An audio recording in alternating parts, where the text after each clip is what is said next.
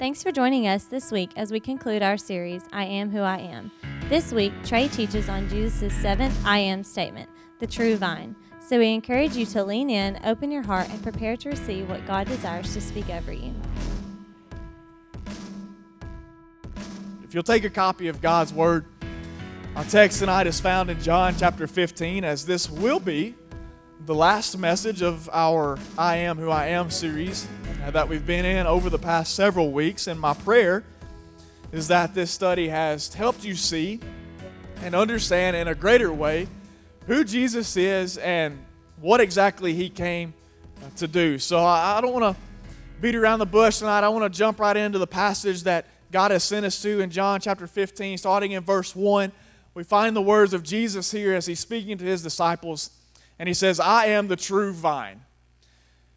Now, why didn't Jesus just say, I am the vine? He says, I am the true vine because in God's redemptive plan of salvation, as He chose Israel as His chosen race, it was by God's design that Israel would be His vessel for making His glory known in and throughout the earth. The vine is very good at doing one thing, and that's spreading all over the place. The nation of Israel was supposed to be just that for the glory of God. They were supposed to spread it all over the earth. But Israel messed that up miserably, horribly failed at it. So when Jesus comes, he makes the statement that I am the true vine. In other words, I came to make it right. In other words, I came to stand in the gap that you created. In other words, I came to set things right that you messed up. And this plan is not going to be stopped. It's not going to be thwarted. It's not that God's design failed. It's that He had a better way to put it into place, and that was through Christ. And so, as He makes that statement, that's why He adds that in there I am the true vine, and my Father is the vine dresser. Every branch in me that does not bear fruit, He takes away. And every branch that does bear fruit, he prunes, that it may bear more fruit. Already you are clean because of the word that I have spoken to you. Abide in me, and I in you. As the branch cannot bear fruit by itself, unless it abides in the vine, neither can you unless you abide in me. I am the vine, you are the branches. Whoever abides in me, and I in him, he it is that bears much fruit. For apart from me, you can do nothing. If anyone does not abide in me, he is thrown away like a branch and withers. The branches are gathered, thrown into the fire, and burned. If you abide in me, and my words abide in you, ask whatever you wish, and it will be done for you. By this my Father is glorified, that you bear much fruit, and so prove to be my disciples. And so here we encounter Jesus' seventh and last I am statement, where he says, I am the true vine. And keep in mind that as Jesus is talking with his disciples in these moments.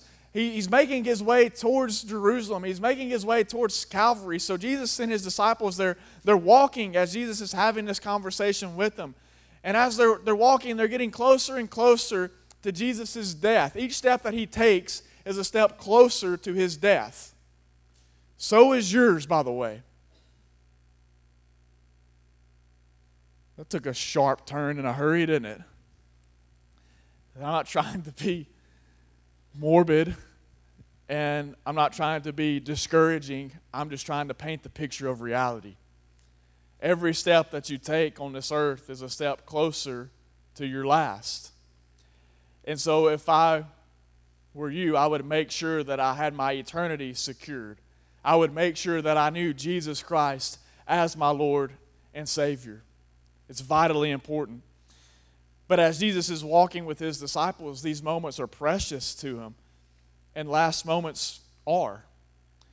Those of you that have spent time with someone that has been close to passing, you know how precious those last moments are with that person. And Jesus knows how close his time is to being up here on this earth. And so these moments with his disciples, to him, they're precious to him. And so what he is sharing with them here are some of his most intimate teachings. And seven times in the eight verses that we just read, Jesus uses the word abide. Five out of those seven times, he follows that word with two more in me. Why did he do that? Because he knew his disciples more than ever at this point in time, it was going to be of paramount importance for them to abide in him. That word abide in the Greek, in and of itself, it literally means to make your home in, it means to dwell. So Jesus in the literal was telling his disciples, make your home in me. You are to dwell in me. Make sure that you abide in me. And I just wonder, what are you guys making your homes in? What are you dwelling in? Is it Christ or is it something completely different? What are you making your home in? Jesus was exhorting his disciples to make sure that they continued in a daily personal relationship with Him. And you may think, well, that's interesting that Jesus would encourage him to do such a thing because he's headed to the cross to die, right?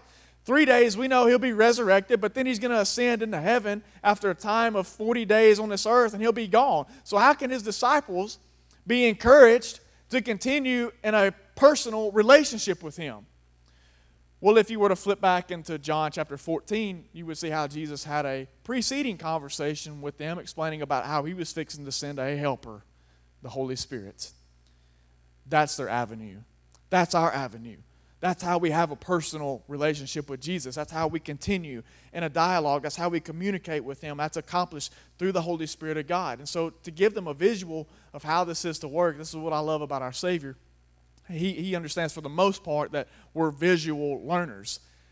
And so he would always give his teachings some kind of illustration so they could better grasp the point that he was making. And so he gives them this comparison of a vine and its branches, portraying himself as the vine and the disciples as the branches. And there are some specific things I believe God wants us to see in this conversation that he's having with his disciples. And one of those things is the importance of the vine. The vine is the most important component of the relationship between itself and the branches. Why? Because, first and foremost, it produces and sustains life for the branch. That's what the vine does. It produces and it sustains life for the branch. Without the vine, there is no branch. You do understand that, right? Without the vine, there is no branch. Like it's called a branch for a reason because it has to branch off of something. So if there's nothing to branch off of, then there is essentially no branch. In the same sense, if the branch becomes severed from the vine, guess what happens to the branch? It dies, it loses its life support, so to speak. When you give your life to Jesus, there's a cool thing that Scripture portrays. It says that you're actually grafted into Him.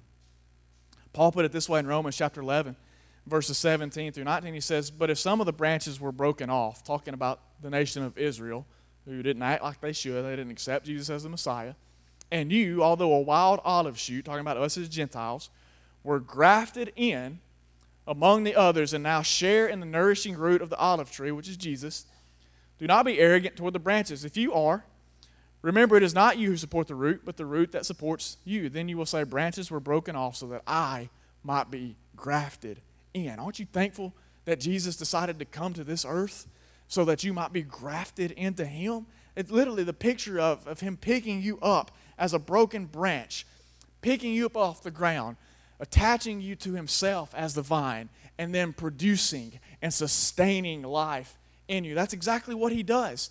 In that way, Jesus produces life in you. John chapter 10 10, we just walked through it a couple of weeks ago. Jesus says, I came that you may have what? Life. I produce life in you. Jesus produces life in you like nothing else can, like nobody else can. He's the only one that produces true life in us. But also, in the same way, Jesus doesn't just produce life in us, He doesn't just stop there. He sustains life in us. You got to read the rest of the verse in John 10 10. I came that you may have life. And what? Have it abundant. So I came not just to produce life in you, I came to continually sustain life in you. That's the glorious thing about a relationship with Jesus Christ. It's not salvation is, is we get so caught up in thinking, well, when was your moment of salvation? Every day. Every single day. I'm being renewed in Him. Every single day, I'm being restored in Him. Jesus produces life in me and then He sustains it. The vine produces for the branch everything that it needs to thrive and flourish. Philippians chapter 4, verse 19.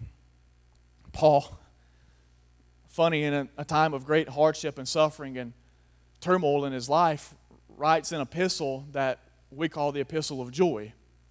And he says, And my God will supply every need of yours according to his riches and glory in Christ Jesus. So the vine produces for the branch everything that you need to thrive and to flourish in this life. Jesus isn't, Jesus isn't satisfied with you just living a mediocre life. So, can I encourage you a little bit?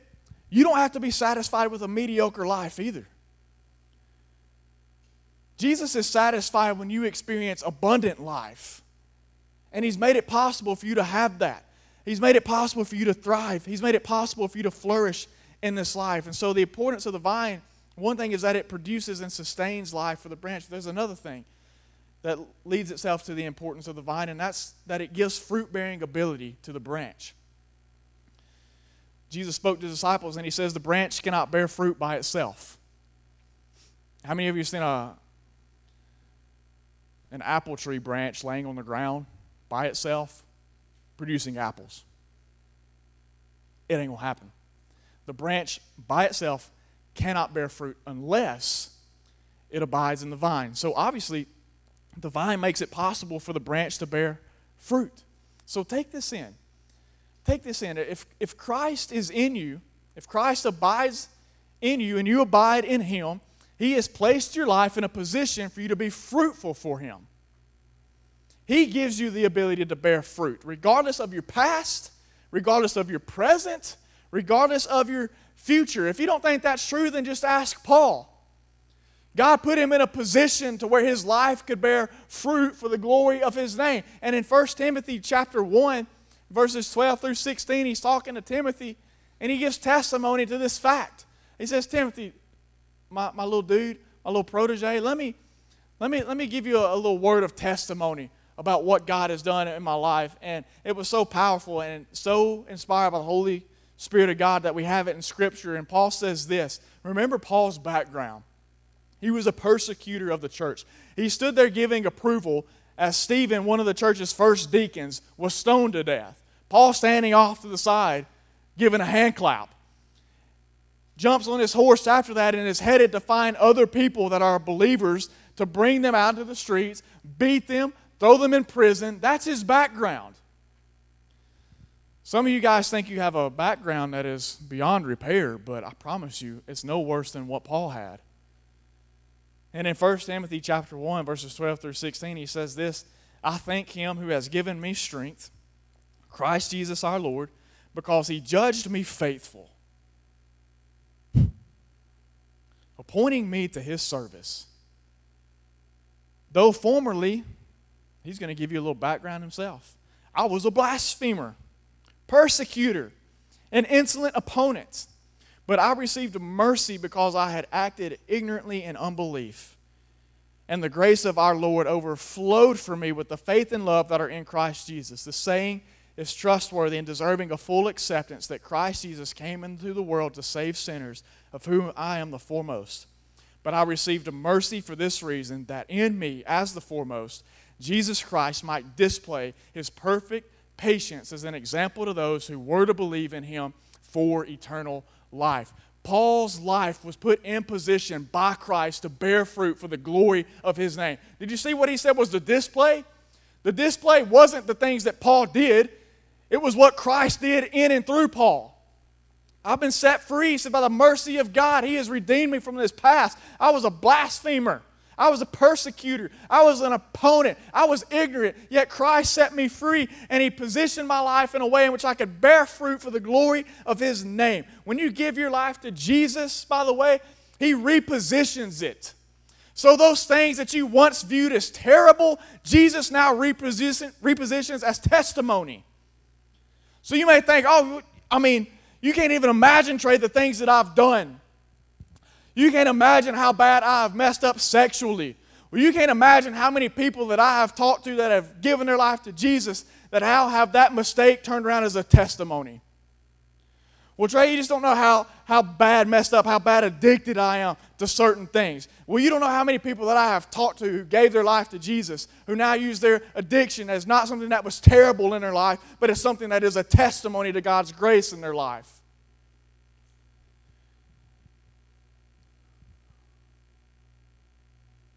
Through salvation in Christ, He repositions your life so those things that you think are the most terrible can now become a most powerful testimony of His grace and His mercy at work in you. So we've seen the importance of the vine. But the vine's not the only character in this story. There are branches. And so I think God desires for us to also see what's important for the branch. So even though the vine is obviously the most important part of the relationship, producing and sustaining life, and giving fruit bearing ability, the branch still carries some responsibility of its own. And one of those responsibilities is simply this to abide in the vine. Jesus told them very plainly as he's talking to his disciples, he says, Abide in me. In other words, make sure that you're always connected. Make sure that you're always connected to the vine. I think most of us, a lot of times, are more concerned about our Wi Fi connection than our Christ connection.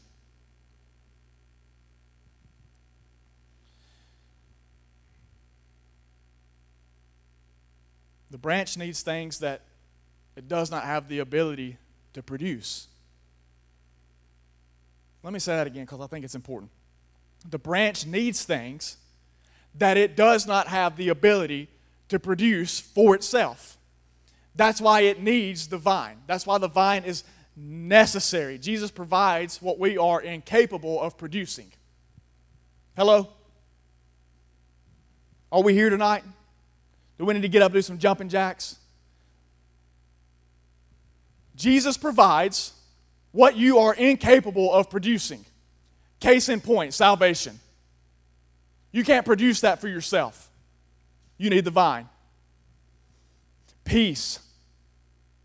You can't produce that for yourself. You need the vine. You can try. You can try to shape your life in a way to where you think you have found peace. But if you have truly found peace, then why do we struggle so heavily with stress and anxiety and worry and doubt? Even in Christ, we struggle with these things, right? Y'all should come back in a couple of weeks. I think we might be talking about some of that stuff. You can't provide peace on you, you need the vine. You can't provide comfort for yourself, you need the vine. You can't provide joy for yourself, you need the vine. You can't restore yourself. You can try. You can try to do all these things for yourself. Sooner or later, you'll get burned out, you'll get tired, and you quit. That's why you need the vine. Jesus can produce all those things within your life for you. He has the nutrients, so to speak, that the branch needs, whether it be salvation, whether it be hope, whether it be peace, whether it be restoration, whether it be freedom, whether it be joy, whether it be comfort, doesn't matter. The branch is, is in itself most satisfied, most fulfilled, most nourished, most productive when it abides in the vine.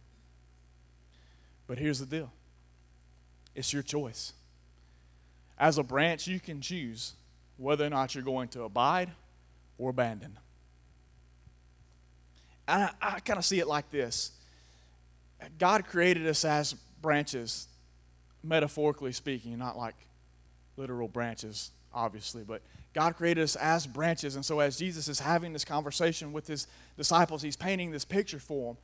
And I think it's a picture that obviously he wanted us to see as well. So, as I'm looking at this, I'm thinking, man, uh, God, you, you created us really as branches ourselves. And so within us, as a branch, there's this innate desire to be connected to something because the branch has to do just that, right? It has to be connected to something. And so we as branches have that innate desire to be connected to something. Don't tell me that you don't have this desire within you to be connected to something. And if you choose to connect to Jesus, then you're fulfilled, and then you're satisfied, and then you're nourished, and then you're productive, and you're effective, and you're efficient. But you can make the choice. You can make the choice not to connect to Jesus. But because we all have this innate desire to connect to something, if you don't choose to connect to Jesus, then guess what I figured out? You'll find another vine to connect to somewhere. You'll connect to the vine of relationship. You'll connect to the vine of popularity. You'll connect to the vine of performance. You'll connect to the vine of success. You'll connect to the vine of social media platforms. You'll find another vine to connect yourself to. You'll find the vine of sex to connect to. You'll find the vine of alcohol to connect to. It doesn't matter because there's that desire within each and every one of us to be connected to something. And if you don't choose Jesus, you'll find another vine. And then what happens is, as a branch, once you connect to that thing, you form a dependence. So if I connect to the vine of relationships, then sooner or later I form a dependence upon that very thing to find fulfillment, to find satisfaction, to find nourishment, to be productive. If I connect to the vine of performance, then I'll develop a dependence upon that thing to become satisfied and to become fulfilled and to feel productive. If I connect to the vine of sex, I will become dependent upon that thing to make me feel nourished, to make me feel productive, to make me feel satisfied. So, my question is what are you abiding in? Who are you abiding in? Is it Christ? Are you dwelling in Him? Or is it something or somebody else? It's important for the branch to abide in the vine, but it's also important for the branch to bear fruit. For those who are in Christ, it's His desire that your life bear fruit for Him. Look at what Jesus said to His disciples in verse 8. He says, By this my Father is glorified. So he's about to, to give us the key here to bringing God glory, to bringing Him glory. He's about to unlock Pandora's box of glorifying the Father. So I would lean in if I were you. By this my Father is glorified, that you bear much fruit and so prove to be my disciples. So the vine gives the branch the ability to bear fruit but it's the branch's responsibility to actually bear that fruit. Christ can give you all the ability that you will ever need. He can form your life and He can position it in such a way where you can thrive and you can flourish. But it's your responsibility to step into that fruit bearing. Jesus expects your life, honestly, to produce fruit that glorifies Him. It's expected. In Mark chapter 11, verses 12 through 14 is an interesting account of Jesus walking in between cities doing ministry, and his disciples are with him on this occasion as well. And in the distance, he sees a fig tree, and it's in full bloom, which meant that there should have been figs on the branches.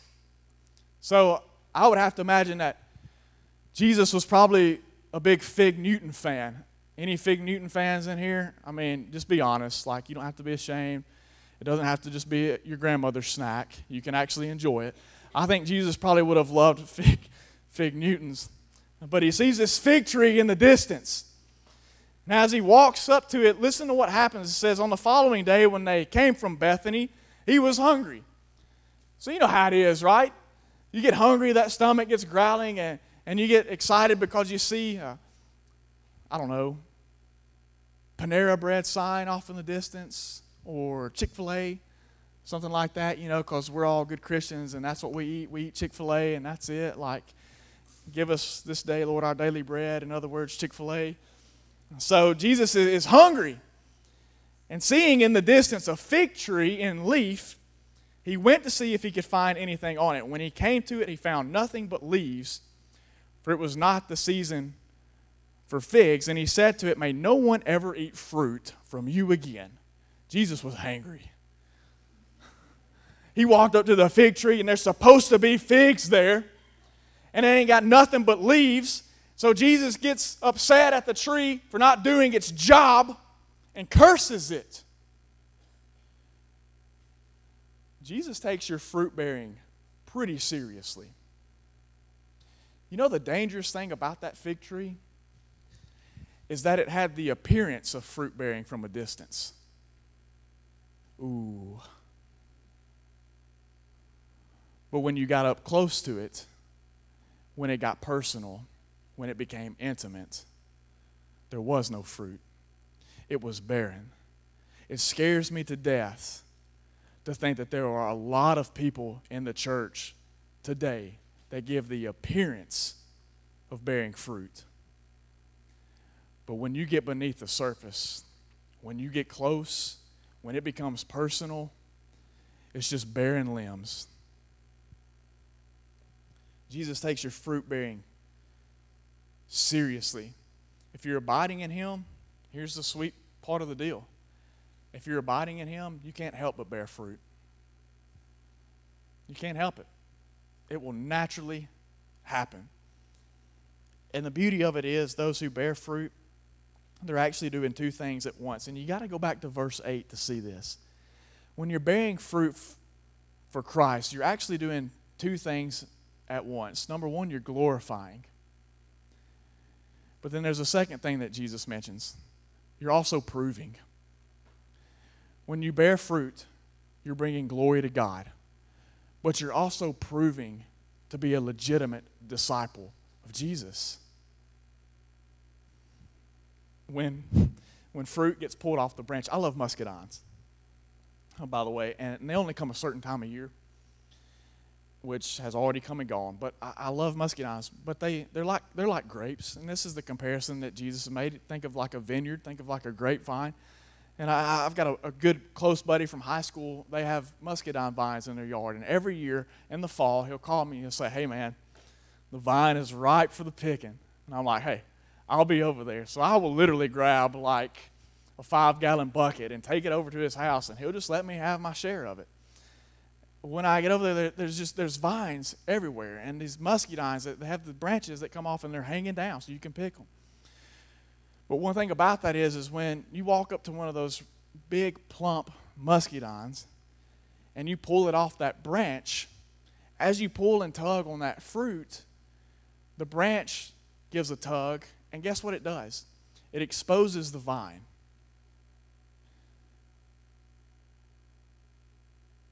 it's kind of like the sense when you might be doing some yard work and you get to pull on that one limb, but that limb was actually attached to a vine. And the more you pull, the more that vine begins to be exposed, and you pull and you pull and you pull, and you're like, good grief, how high does this thing go? As you pull on that branch, it begins to expose the vine. And the more you pull, the more the vine becomes exposed as people pull on the fruit that we bear, they should be exposed to the vine that we're attached to. And the more they pull, and the more they pull, and the more they pull, the more Jesus becomes exposed in and through our lives. It's funny because in the Old Testament, God made this statement through one of his prophets. He said this that the glory of the Lord shall cover the earth. I told you there's one thing about vines they go everywhere. Just like God's glory, all over the earth. And as we bear fruit for His glory and people pull that fruit from our lives, it exposes that vine in an even greater way. So let me ask you something. How does your fruit production look? Could somebody right now take fruit from your life? Could somebody right now look at your life and see one that glorifies God, but also solidifies you as a disciple? Are you abiding in Him as the true vine? Thanks for listening to the message. We hope that you will continue to join us each week as we journey through Jesus' I am statements. We're trusting that God is going to show us some mighty things about who He is through those two words. So be sure to meet us here again next week.